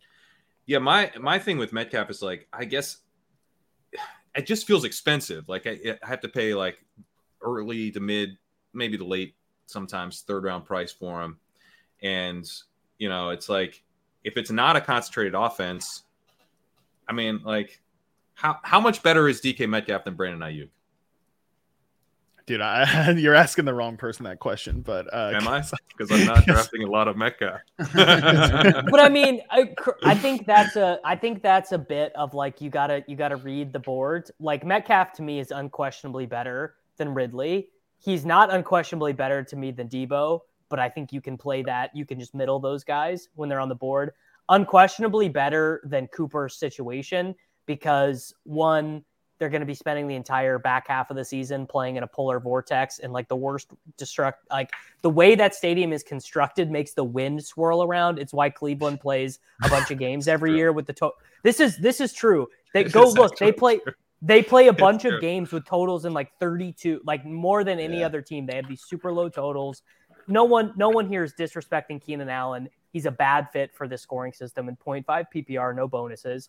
Christian Watson, sure, whatever. Maybe he's this year's Amon-Ra St. Brown. Maybe he's this year's, you know, Mecole Hardman, right? Yeah. Jeudy, obvious question marks. London, obvious volume question marks. Weirdly enough, no question marks for me really about McLaurin. Hopkins, like, I like all these guys after him have such giant question marks. And really, your only question mark about Metcalf, I, I just, I, Kerrane, because I don't even think, like, do you really see him seeing less than 100 targets, even if Smith No, and Njigba I is don't. that good? it's just that I don't want to. I'm with Sam on the, you know, Sam and I have a very, very strong disagreement, but it's like essentially boiled down to like, if we're on the clock in the second round, do we want to take Chris Olave or Tony Pollard? And I actually am not sure at this point what else we disagree on with this 2 3 turn situation because, like, I just don't. Why should I have to rip open this wide receiver tier when I can take a running back who normally costs me a second round pick? So that's where I'm just like, I'll I'll take Josh Jacobs, I'll take Rhamondre Stevenson, I'll take Derrick Henry, I'll take Breece Hall. Um, Yeah. you know, That's that's what I do too. But I find I still get. I'll take Mark than enough Andrews. Met- yeah, I find I still get more than enough Metcalf playing it that way. Honestly. So that's yeah, that's where I'm at. Um, I want to move on to other guys, but I'm in the same boat where if those running backs are all gone, I'm kind of with you, Davis, that I like Metcalf better than the other wide receivers in this tier. But it I do just too, so to be clear. Yeah, I- it I would just so often happens to me that yeah, like I have Breece staring at me, or even like Yeah. you know Mark Andrews, and I can set up the Lamar Mark Andrews stack Yeah. that might be staring at me. Like it's just hard for me to click Metcalf, um, just because of where he's placed on the boards. But let's move on to to Calvin Ridley. I think he's a super interesting player to evaluate through the reception perception lens because a uh, we haven't seen him in a year and a half, and b he's switching teams. So figuring out who he is as an isolated player is, is actually particularly important in this instance. So this data, obviously, there's no data from 2022 on Ridley. He didn't play. This data is from his 2020 and 2021 sample. And Matt, your data shows really good things for Calvin Ridley. Um, some reasons why he's popping in this success rate over expected. He, he faced a high rate of double coverage and actually did pretty well against it. Um, high success rate on challenging routes down the field, the corner, the nine, the post, um, and just overall very diverse route tree. Sort of low percentage of the Mickey Mouse uh, gimmicky routes, so that that bumps him up as well. Um, but just yeah, really curious. Like the, the Ridley stuff is so tricky this year. Really, really curious like how you're valuing him with all this unknowns um, in 2023. Yeah, I thought it just on the like him and Metcalf too. To me, are like everybody that comes after, with the exception of Keenan Allen, just because he's a tough player, like Davis said to read in the, in the scoring format, and also just like from an age curve perspective. But like these two guys are, I think, properly valued over Samuel and Cooper and Watson and Jeudy, just because they're all these two are so, like much better players than any of those guys, and that includes like Ridley versus Metcalf is interesting just because I think they're both kind of the last time we the last time we saw Calvin Ridley, he was in that like A minus, you know, B, you know, A level tier to me as an individual player. Um, g- great route runner, especially downfield, like you mentioned, and he's a guy that was doing it a lot as a true X receiver in 2020 and 2021. Um, despite being a smaller player, he's just su- again such a good technician, so explosive. He he's so hard to to read just because is he going to look like even in 21 when his efficiency sort of went down a little bit like from a yards per target standpoint you know he's playing with what was Matt Ryan and like we know what Matt Ryan ended up being the year after that. Like I think it's reasonable to conclude like he wasn't a great great quarterback as an individual perspective in 21 and there were just some small mistakes from Ridley in like contested situations and some you know some bad drops and stuff that in like a five game sample is going to mess with you a little bit. But he's a tough player to read because again, it- last time we saw him, I think he was like an A minus, A level receiver. It's just like, what is he going to be after a year and a half off? But I think for, from a player isolating standpoint, he's very good. And how Yeah. sticky do you think these skills are? Like, you know, just in general, because I think Ridley's such a interesting example of, you know, he got suspended for something. Um, he's missed time not because of injury, right? He's Yeah. hopefully, you know, he's gonna be very similar to the guy that we saw, but at the same time, he's not young anymore. He's in his sneaky old. Yeah. Yeah. He came in really old, right? So how yeah, he old was he was 20? he was like he, he was like 33 when he graduated Alabama. Yeah, he turns 29 in December. So yes, Yeah, yeah, he's, he's he's sneaky truly old. sneaky old. Yeah. Um, He's he's closer in age to Cooper Kupp than DK Metcalf, for example. Yeah. Yeah. Okay. Yeah, That- so like interesting. it just is sort of like the kind of the base rate or like you know pull back and and kind of look at the macro view here like how risky is it to look at a guy's you know 2020 success rate and be like well it was awesome then. Now it's entering 2023 um should we how much weight would you generally you know suggest putting on on that on that evaluation? I think I think it's really risky. Um and like that risk is no and it's a kind of an unknowable question, I think. Like I have no idea Right. because we've never we've never seen really a player take this type of gap. Um like Josh Gordon's big season was prior was prior to reception perception. So like I don't actually have, you know, Josh Gordon's numbers from like tw- like 2012 and 2013 and stuff like that. He'd be the only one that um, would be a good Just for example. fun, but you should his- chart his breakout season. That seems like a good use of time. when when uh yeah yeah because I definitely have so much of that on my hands. I've you don't know you do not know how many like randos get suggested in my Discord like on a daily basis. oh, I, I suggested some randos. Brandon day, Lloyd. don't Do worry. Brandon Lloyd. I Brandon Lloyd actually came up in a discussion at one point when when I thought there was like some risk that uh this 2020 season was going to get canceled for COVID. That was one of my ideas. Was like, oh, you know, yeah, I'll definitely try to definitely try to pay the bills on like, hey, come subscribe to this website, you know, with historical data from like Josh Gordon and like Randy Moss's Big Caesar or something like it that. But it, it would have worked on me. Yeah, I mean, yeah, there's I'm already subscribed, but I would have I would have maintained my subscription. one of these days, one of these days. Um, I, I would love to. But no, but seriously, like there was a time too when like Gordon uh came back. I think it was in 2017. That date that season is in the RP database and it was really good. And he's a guy that Hmm. from a skill standpoint is different than is definitely different than Ridley because I think like Ridley's more of he definitely he kind of has like old man game already and that he's a great route runner and he's not like the he's an explosive player, but I wouldn't say that he's on like the Olave level of explosive route running, but they're kind of in the same bucket. Uh, so I think it's game that should age well. It's just the you know year and a half layoff that's that's tough, and I think the risk really isn't baked into his his ADP at all. Um, I'm I'm totally with you. They're they're just treating him like Calvin Ridley is back and is a member of the Jacksonville Jaguars. So and like how like how uh, likely is that to be the case? Because I think that that if that if like we're three weeks into the season and he's just Calvin Ridley, it would gonna be, it would be way weirder. It would be way weirder if he came back and was just Calvin Ridley, like the same guy that we just saw, than if he came back and like got tackled once and was like, "Holy shit, I've been tackled in two years. That was Yeah. wild. I don't know how about this anymore." Like it would be way weirder, in my opinion. I'm kind I'm kind of like I don't know. I, I kind of think I'd be not surprised at all because I'm like, yeah, good players are just good, but like good players taking a year and a half off is is is tough to, to measure. So yeah. I don't know. I guess I won't be surprised either way, really, which is a stupid Have- thing to do you say. have any thoughts? practical. Do you have any thoughts on like the you know you mentioned kind of the old man game and you know some uh, parts of wide receivers games maybe aging a little bit better? Like that that is such an interesting idea to me because I Yeah. think we kind of get like I'll hear stuff like oh big wide receivers don't age well. And it's like generally because a couple big wide receivers have, have fallen off or like you know Calvin Johnson retired really early or some stuff. But you know some guys seem to be aging very well as big wide receivers. And then like you know Juju Smith Schuster is aged he's not even like old yet and he's already super old you know? So it's like there's it doesn't seem quite as intuitive as that is like oh it's tough to be a big wide receiver as you age. But I do imagine like you know we've all kind of played basketball with like the old guy at the park who doesn't you know knows everywhere to be he's got the the nice old man game. Um I kind of think there's something to that right? Like certain skills are going to age. So it might be more around skills rather than kind of physical archetype. Um, but what, what are your thoughts on kind of how wide receiver games age?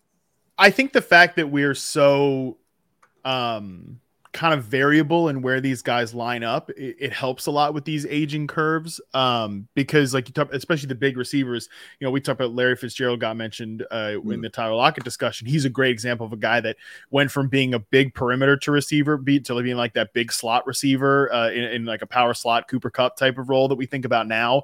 He was kind of one of the first guys playing that position and that helped offset some of the you know that like the explosiveness might have gone down like running a different type of route tree. You know uh, the allen robinson thing we talked about like i can totally see him being an absolutely poor fit at, as the rams x receiver at this point of his career but maybe being a decent fit good decent to good fit as a big slot receiver for the steelers this year Is like that I what he was for them? Was he kind of a Yeah, classic oh, yeah, last year? yeah. True, true. Per, like they sold us a lot of that bullshit about like we can't wait to mix up his route tree and move, use him at a lot of different positions, and then like up until he got hurt, basically he's he's stuck to the line of scrimmage and not moving around and running like a true like a, very very very vanilla route tree. So and you know there's a lot of excuses for why that might have been whatever. So yeah, I think that but but he's a guy that might recover a little bit better in, in a different Hmm. type of role. But I, I think um, another thing I said earlier was like people taking the charts of guys and just putting it on Twitter and like, oh, you know, this I, this is a thing that I think people do that with a guy like DeAndre Hopkins right now. And Hopkins was very good last year in reception perception, but there's a clear drop off from what like his elite seasons in Huh. like 2019 and 2020. So I I and I'm willing to say that like I have no idea then what 2023 is going to look like, right? Like if it's another season that looks like 2022 where he's not at his best but he's still pretty good, I guess that wouldn't be surprising, but like you look at a guy like Dez Bryant 2016 71.1% success rate uh versus man coverage and then 2017 52.1% like a massive drop off basically where it looked like he's aging gracefully but then his last season in Dallas was kind of a disaster. He gets cut. Nobody picks him up until like November. He gets hurt and then like he's playing for the Ravens you know at some point in, in like a bit role. So honestly it's one of the hardest things I think to predict using reception perception data is like aging curves and when these guys might fall off. Yeah. The aging stuff is yeah, is super interesting. And- And sort of along those lines, um, I want to move on to Treylon Burks here. I guess on the other side of aging, there's the the year two, year three breakout aspect of fantasy, right? That everyone talks about. Um, and I'm really curious with a guy like Burks showing up here um, with a below four percent success rate over expected. It's kind of by far uh, the worst on this chart, but at the same time, uh, he's a young player. Uh, he was asked to do something completely different in year one in Tennessee than he did his entire uh, collegiate career. He's basically a slot uh, player in college, played off the line a bunch, and the Titans asked him to be a true X wide receiver on the outside. So you got to give some credit to him for learning some something completely new. I guess the question for you, Matt, is like, how often do we see big jumps? Uh, you know, from from year one to year two with a player like Burks who doesn't show up super well in your data in year one. Like, are are you do you think like pricing him in this low end wide receiver three range is fair, or do you think that's still um, overvalued? I think it's fair despite the questions that I like the clear questions I have about his game. Like you mentioned, there were he, he was playing a totally different position basically in the NFL than he was in college. And just to put some numbers behind that, um, you know, in it, like as a year one player, he lined up uh, almost 75% of his sample snaps uh, were on the line of scrimmage and was outside for 83.5%. His final year at Arkansas in reception perception, he took 80.5% of his snaps in the slot or backfield and was 84% of snaps off the line. So, like, basically a complete flip of those two numbers there. And that's a really hard transition to make for a guy in his rookie season, especially somebody who, like, dealt with off-season issues uh, you know the conditioning stuff. He didn't like hit the ground running right away. You know he then gets banged up in season. Um, i think he's he's a tough player to read because of that. There are things he's really good at like his slant route success rate's awesome. His dig route success rate's pretty good too. Like he runs those big in breaking uh, crossers against play action. He's he's great at that stuff. I don't think he offers nearly the same juice after the catch that people thought he did, just because he kind of had that like goofy Mickey Mouse role in college. But I think there's a chance he's like. I I think the ceiling on him is lower than people think, but I think he's got a chance to be a decent player. And then, um, yeah, I, I think the fact that he hasn't gotten too steamed up is probably fair because I think there are real risks with him as a player. Uh, I, I, I'll to the question about like guys who have made the jump. There are a couple of, like DJ Moore was really raw as a route runner, had a bad season, took a good season, uh, second season jump. Um, you know, I can think of like Kenny Golladay is another one who took a big jump in his second season, then third season, obviously didn't go so well. And then Courtland Sutton's like another one. Uh, there are a lot of guys who just are what they are sometimes you'll see a guy who's really like raw as a route runner take that step in year two and year three. I think Burks could be that guy because he shows some signals on on like I said those in breaking routes, but he might be a guy who gets kind of pigeonholed and stuck in that role if that makes any sense. That makes sense, Pat. I know you're bullish on, on Burks. Um, curious your your thoughts on on all that. No, I mean I, I'm bullish on Burks, so I just heard. Uh, to me, you were gushing about Burks, so I'm gonna keep drafting. Uh, that was that was uh I all I heard all I heard was he was asked to do something really hard and he didn't completely flail and and shit himself. Yeah. So good by me. Yeah.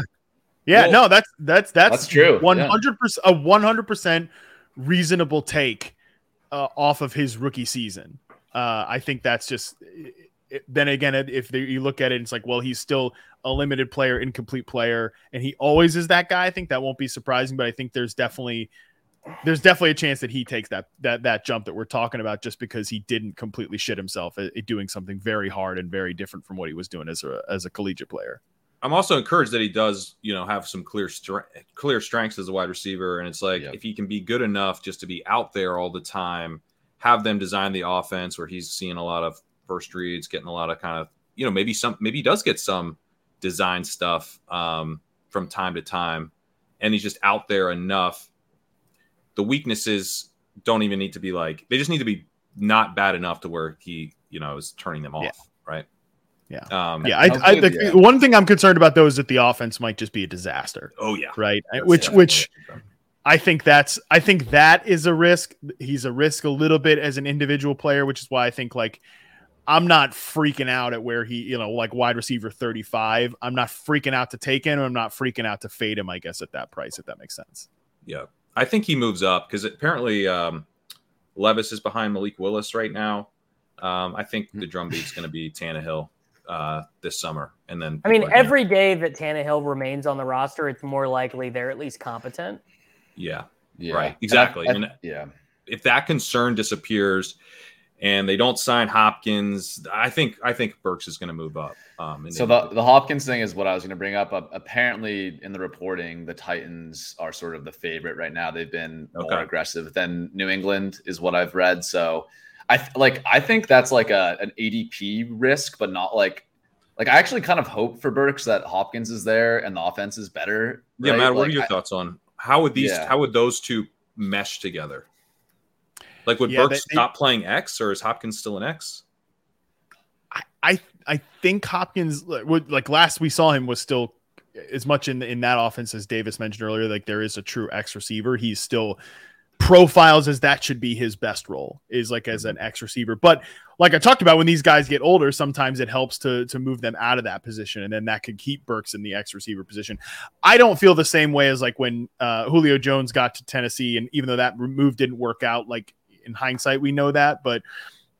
I was like, okay, I'm still taking AJ Brown because I think I really believe bullishly in like AJ Brown's talent that way. I don't really feel that way with with Treylon Burks, um, but I think I think there these guys can complement each other, and it could even be from like an alignment standpoint if they're gonna have Hopkins go out there and just be the true X. Like it could be good for Burks to be an off ball an off ball player as opposed to a strictly on the line guy like he was in year one. And I mean to, to that point too, like.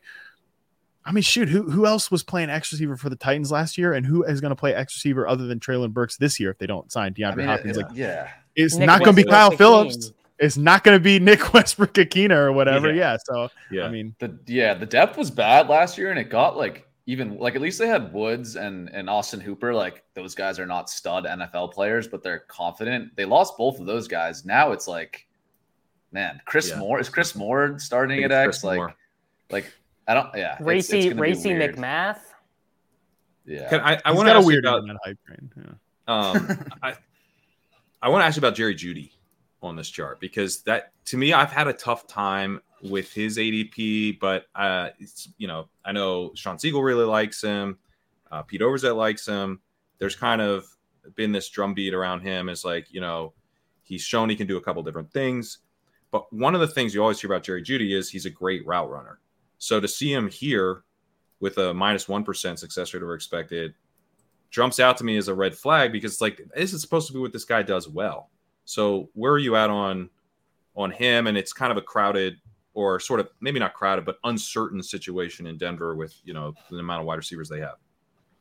Yeah, one of my strongest takes last year was that I thought this offense. I didn't think it was going to be as bad as it ended up being, but I thought this entire skill position room was com- was super overrated. The the Broncos like receiver room, I, I was not not in on any of those dudes last year. You know, especially where they got steamed up to being, and I, I had my concerns about Russ going from Seattle to Denver, and again, those were worse than I, I thought they could have been. So, I'm I've never been the biggest like Jeudy or Sutton fan um, as individual players. I think they've got at best a bunch of like wide receiver twos there, and you mentioned the, the route running stuff with Jerry Jeudy. He's still living a lot on his like collegiate reputation as a route runner. Um, and like the practice videos that even like even last week, like uh, you I- it know, was There literally, there was literally, there was literally one going around last week. Like, are we ready to talk about how Jeudy is going to finish as a wide receiver Yeah. one this year? Yeah. And it was just w- him, him beating a traffic cone. Like, Yeah, they Yeah, actually. you know, I they might- I might have- I I might have- on that route. I might have been I might have been like 10 land sharks deep on the beach, but I did manage to see that one. Uh, last- video.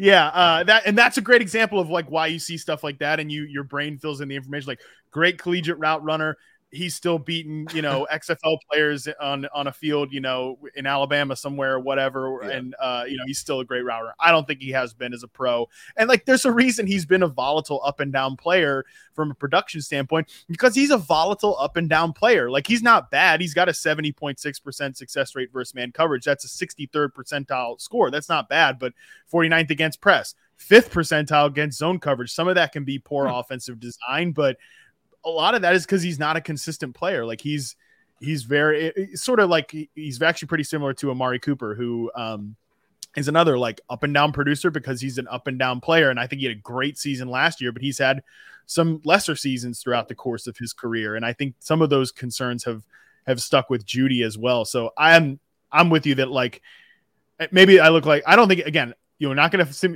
here, and like find anywhere where I'm saying Jerry Jeudy is bad, but I, I there's no way like wide receiver 21. There are other guys going after. I'm I'm 100% taking over Jeudy. So are you Not in to- on are you in on Dulcich? Do you think Dulcich is a good is a good route runner? I mean, dude, I don't do end? tight. David- I don't do tight get ends. on Dulcich. I I'm just do- trying I to. I don't- know it's like I have. I literally have no opinion on if Greg Dulcich is a good NFL tight end or whatever. It's just like the role seems appealing, but I also thought the same thing about Alberto, and I learned my Well, what it- lesson. Yeah. I mean, there's other.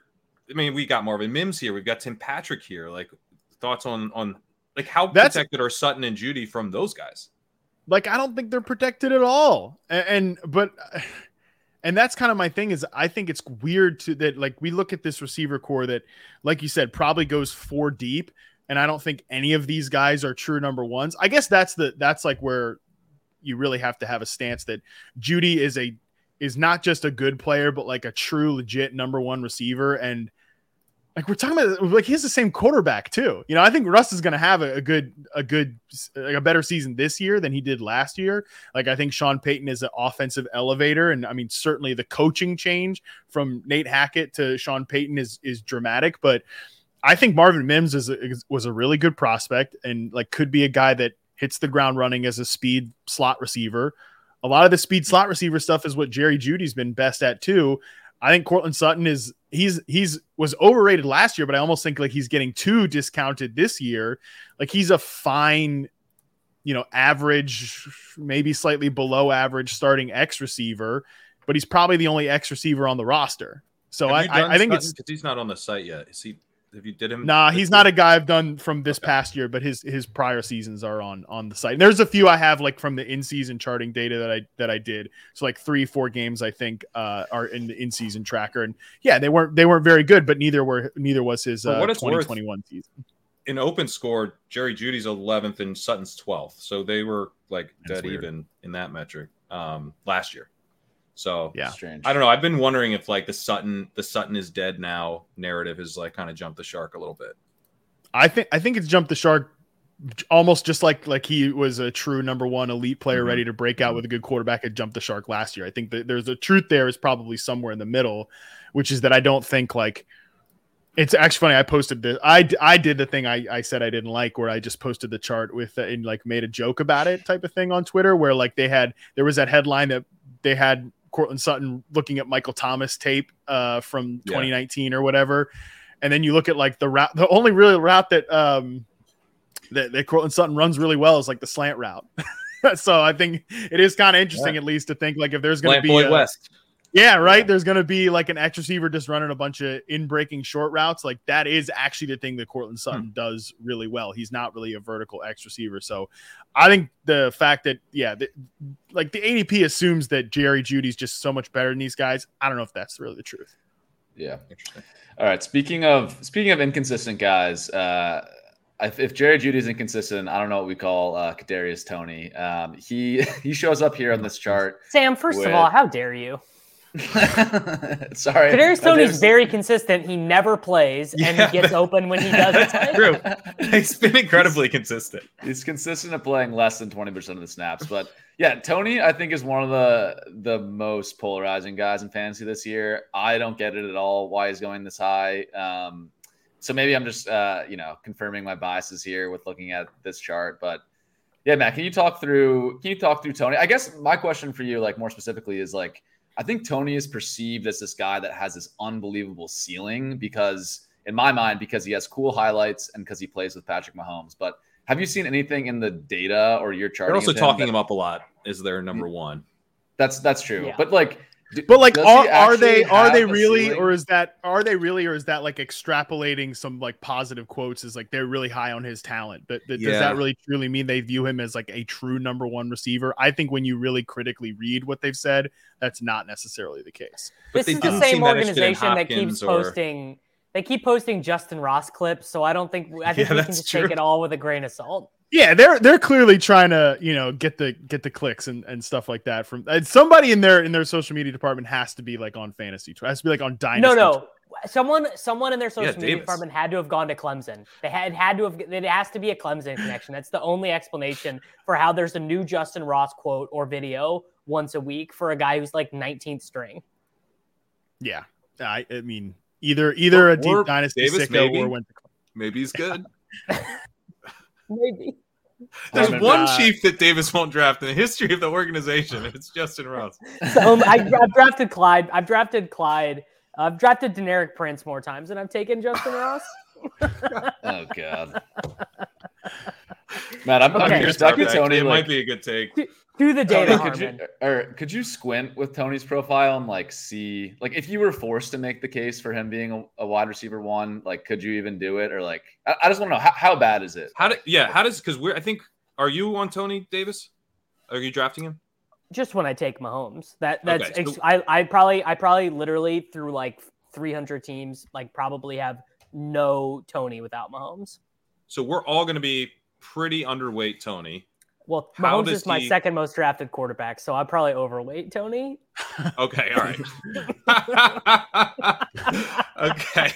All right. So two of us will be underweight Toney. And uh how does he like Matt, just tell us like how he buries us. That's kind of what I'm I want to hear. he would have to be doing stuff that we have never seen him do. Like he would have to he would have to be playing and excelling in a role that we have not seen him play or excel in as an NFL player or even his final year at at Florida. Like he's I said in his collegiate evaluation that like his NFL team was going to be starting from square one as a route runner.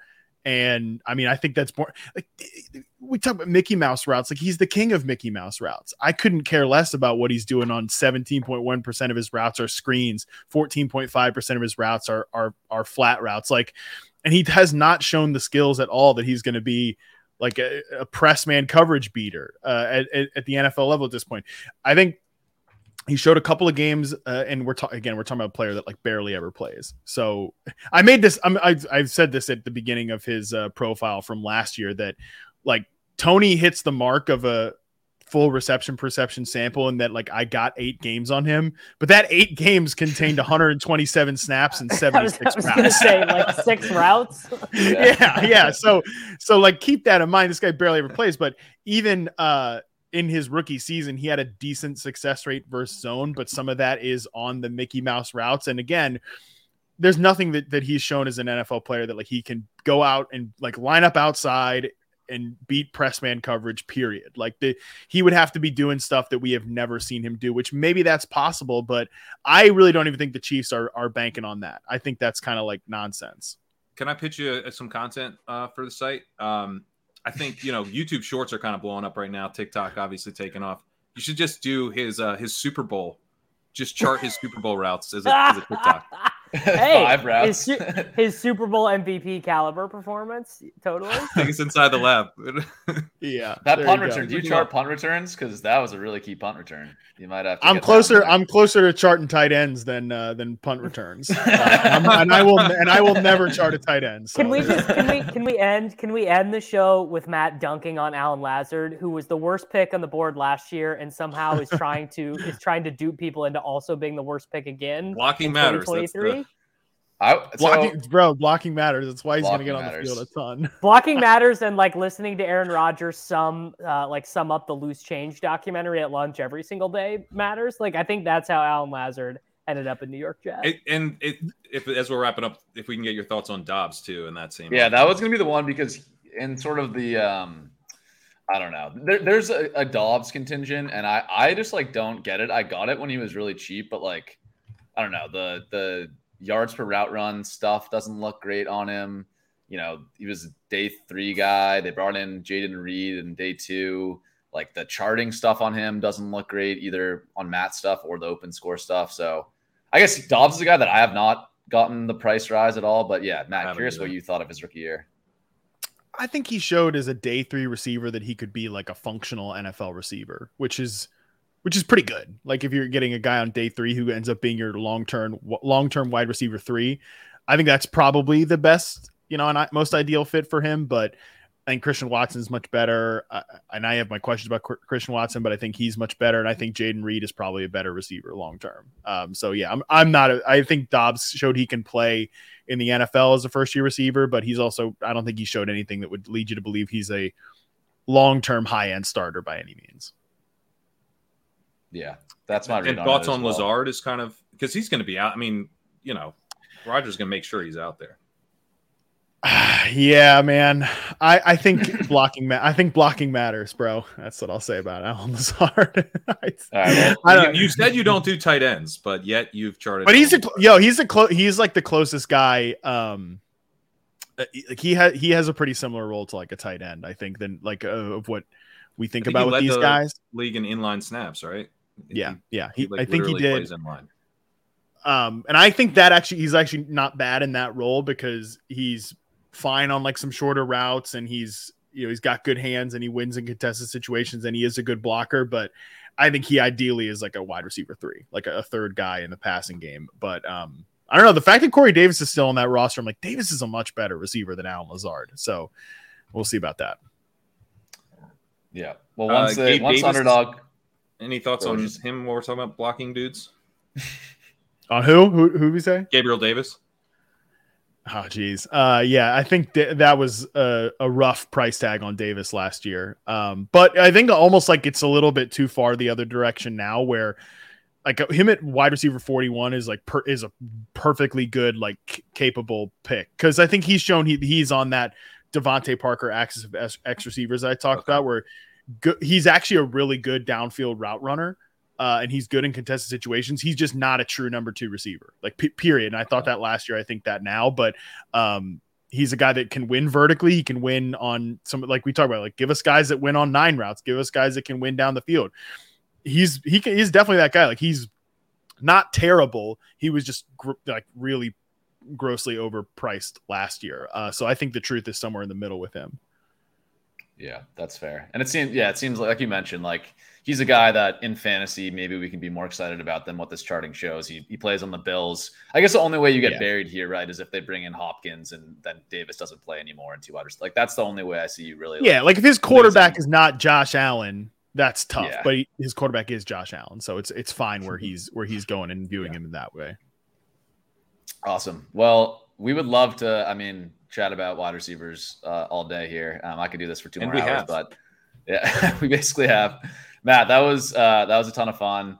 Uh, I know you mentioned that you're, you're still charting some players. Uh, I guess uh, tell the people what else is coming out on on reception perception the next next couple weeks.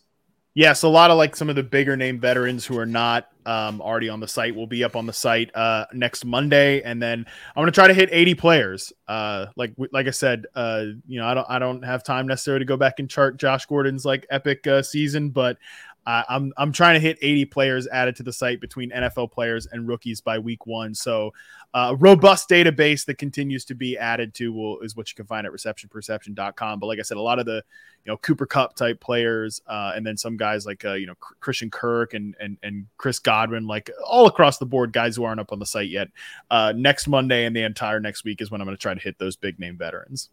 Cool. Can I ask one thing? Are we going to get Rashid Shaheed in reception perception?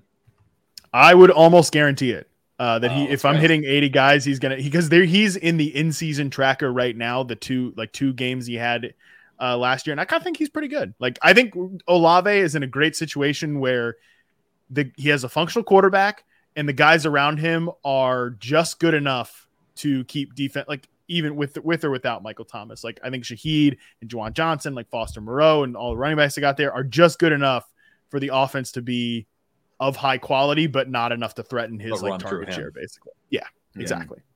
I like that. Pat, what, what's going on for you at uh, Legendary Upside? Uh, took some time off last week, so uh, gonna be writing and trying to get an article out by the end of the week on some running back success rate stuff. Wrap up that series I'm doing over there. Uh, but you know, best ball rankings, underdog rankings, been updated regularly, so go check them out. So yeah, a lot of drafting, a lot of drafting coming up.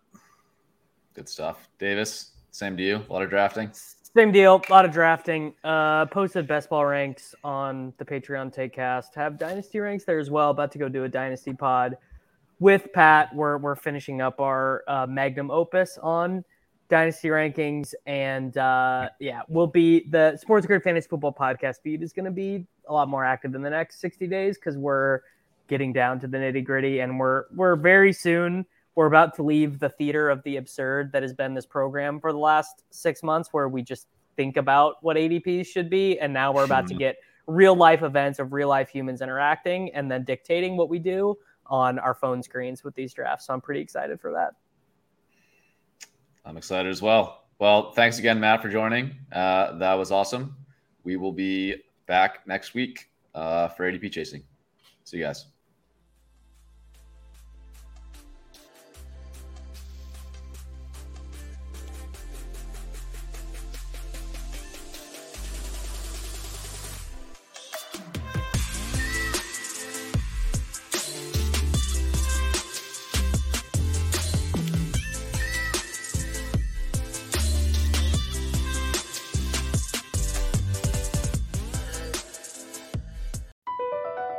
BP added more than $70 billion to the U.S. economy in 2022. Investments like acquiring America's largest biogas producer, Archaea Energy, and starting up new infrastructure in the Gulf of Mexico. It's and, not or. See what doing both means for energy nationwide at bp.com slash investing in America. At Amica Insurance, we know it's more than just a car. It's the two door coupe that was there for your first drive, the hatchback that took you cross country and back, and the minivan that tackles the weekly carpool. For the cars you couldn't live without, trust Amica Auto Insurance. Amica, empathy is our best policy.